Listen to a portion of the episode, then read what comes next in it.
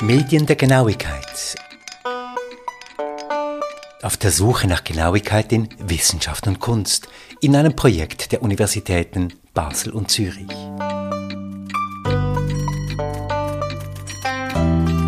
Eine Zeitreise über 16 Episoden und vier Stationen. Stationen, in denen gefragt wird, was hat es auf sich mit der Genauigkeit in Zahl, in Schrift, in Bild und in den Techniken der Kultur? Zunächst Genauigkeit und Zahlen, wie das zusammenhängt, in einer Einschätzung von Monika Thomann, Professorin für die Geschichte der Neuzeit an der Universität Zürich. Die Zahl, die wird besonders attraktiv, weil sie eben als objektiver gilt als zum Beispiel vielleicht ein Text. Weil eben, das hängt damit zusammen mit dieser Wiederholbarkeit von ähm, Experimenten, dass man, ähm, dass ein Fallgesetz in Rom und in Zürich mehr oder weniger dasselbe ist. Das heißt, man greift zurück eben auf, auf Apparate, auf Techniken und auch auf Standards, die dann eben universell gelten und auch ähm, verbreitet werden können. Ein ganz typisches Beispiel ist der Urmeter, der in Paris dann einfach gesetzt wird, definiert wird, aufbewahrt wird und der dann gilt. Die Reise geht weiter auf der Suche nach Genauigkeit, hin zur Schrift, zur Literatur. Und was Genauigkeit da zu suchen hat, erzählt Alexander Honold, Professor für neue deutsche Literatur an der Universität Basel.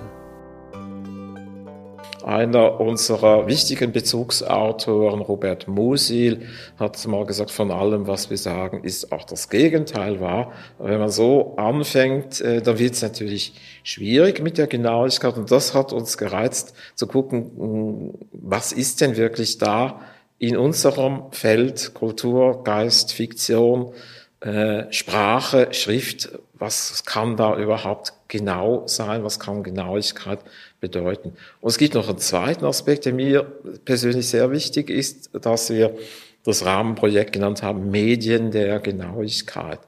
Das geht davon aus, methodisch, dass wir Genauigkeit nie im luftleeren Raum haben, sondern Genauigkeit muss sich darstellen für uns sei es äh, durch einen Maßstab, man kann an diesen berühmten Urmeter denken oder auch an die Elle, die man dann an etwas anlegt, dann wäre mein Unterarm sozusagen das Medium, mit dem ich etwas anderes messe oder das Geodreieck, was auch immer.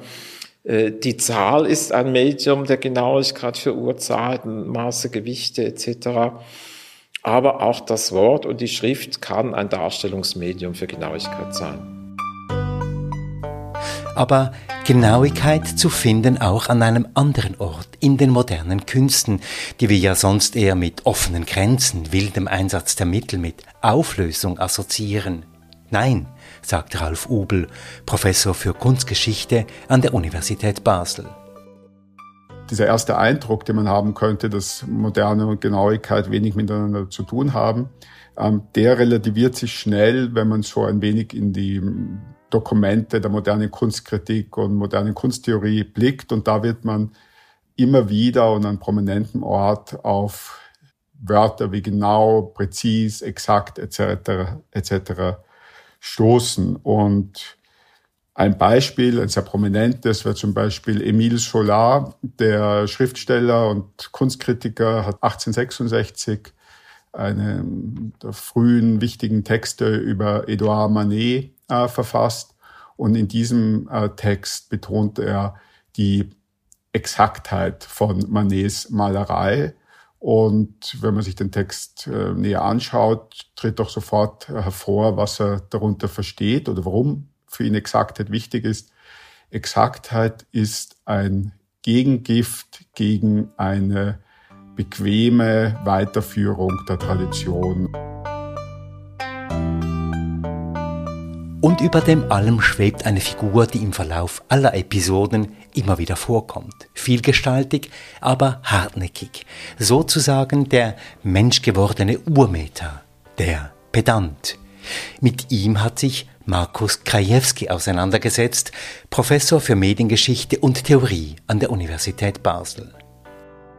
Meine These ist, der Pedant, so unbeliebt er innerhalb der Wissensproduktion sein mag, hat eine wichtige, nämlich eine, könnte sagen, katalytische Funktion in der Produktion neuen Wissens.